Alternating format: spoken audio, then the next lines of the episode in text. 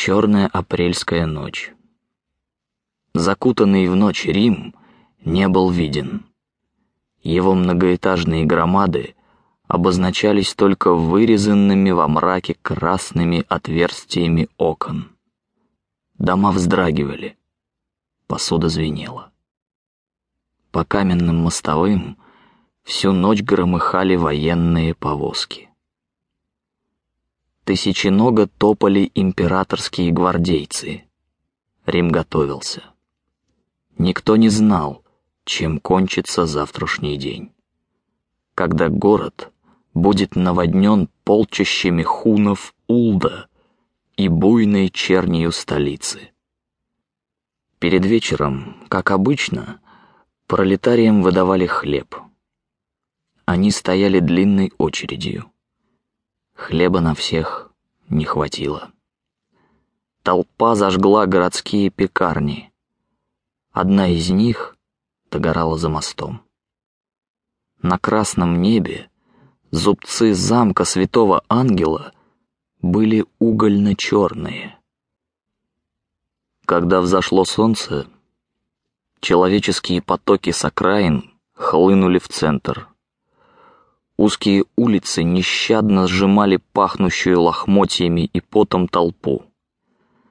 Вверху между семиэтажных домов была синяя трещина вместо неба. Люди задыхались, лица у них багровели. Они текли, кричали, рты были раскрыты, но крика не было слышно. Они текли, они заливали все как лава, Чья-то голова на длинной гусиной шее вертелась над толпой во все стороны. В подъезде на ступенях египетский монах с бритым черепом встряхивал голубые мешочки. Небесное лекарство. Пыль с могилы святого Симеона наилучшее небесное слабительное. В толпе старуха закричала продавая это тем, кто обожрался. В монаха попал камень. Он исчез. От старухи пахло вином. У нее было расстегнуто платье. Виднелись высохшие длинные груди. Она стала проклинать монахов, апостола Петра, Юпитера, святую Деву. В толпе вертелась голова на гусиной шее. Люди текли. Откуда-то со дна вынурнула грязная рука. На ней сидел розовый попугай. Он пронзительно крикнул: "Граждане, я ветеран!" Попугай держал на руке солдат с прислушивающимся поднятым вверх лицом. Глаз у него не было. Они были выжжены на войне. Ему стали бросать деньги в корзину.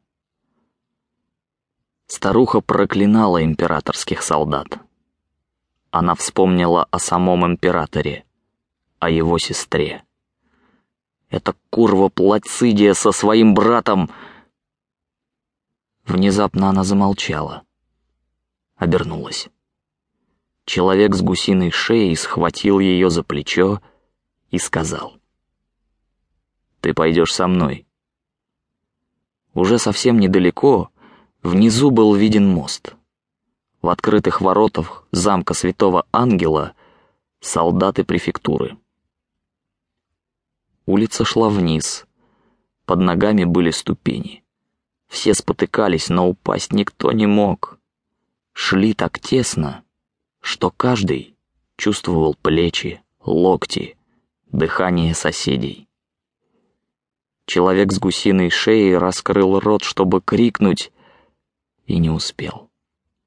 Его длинная шея согнулась, голова повисла.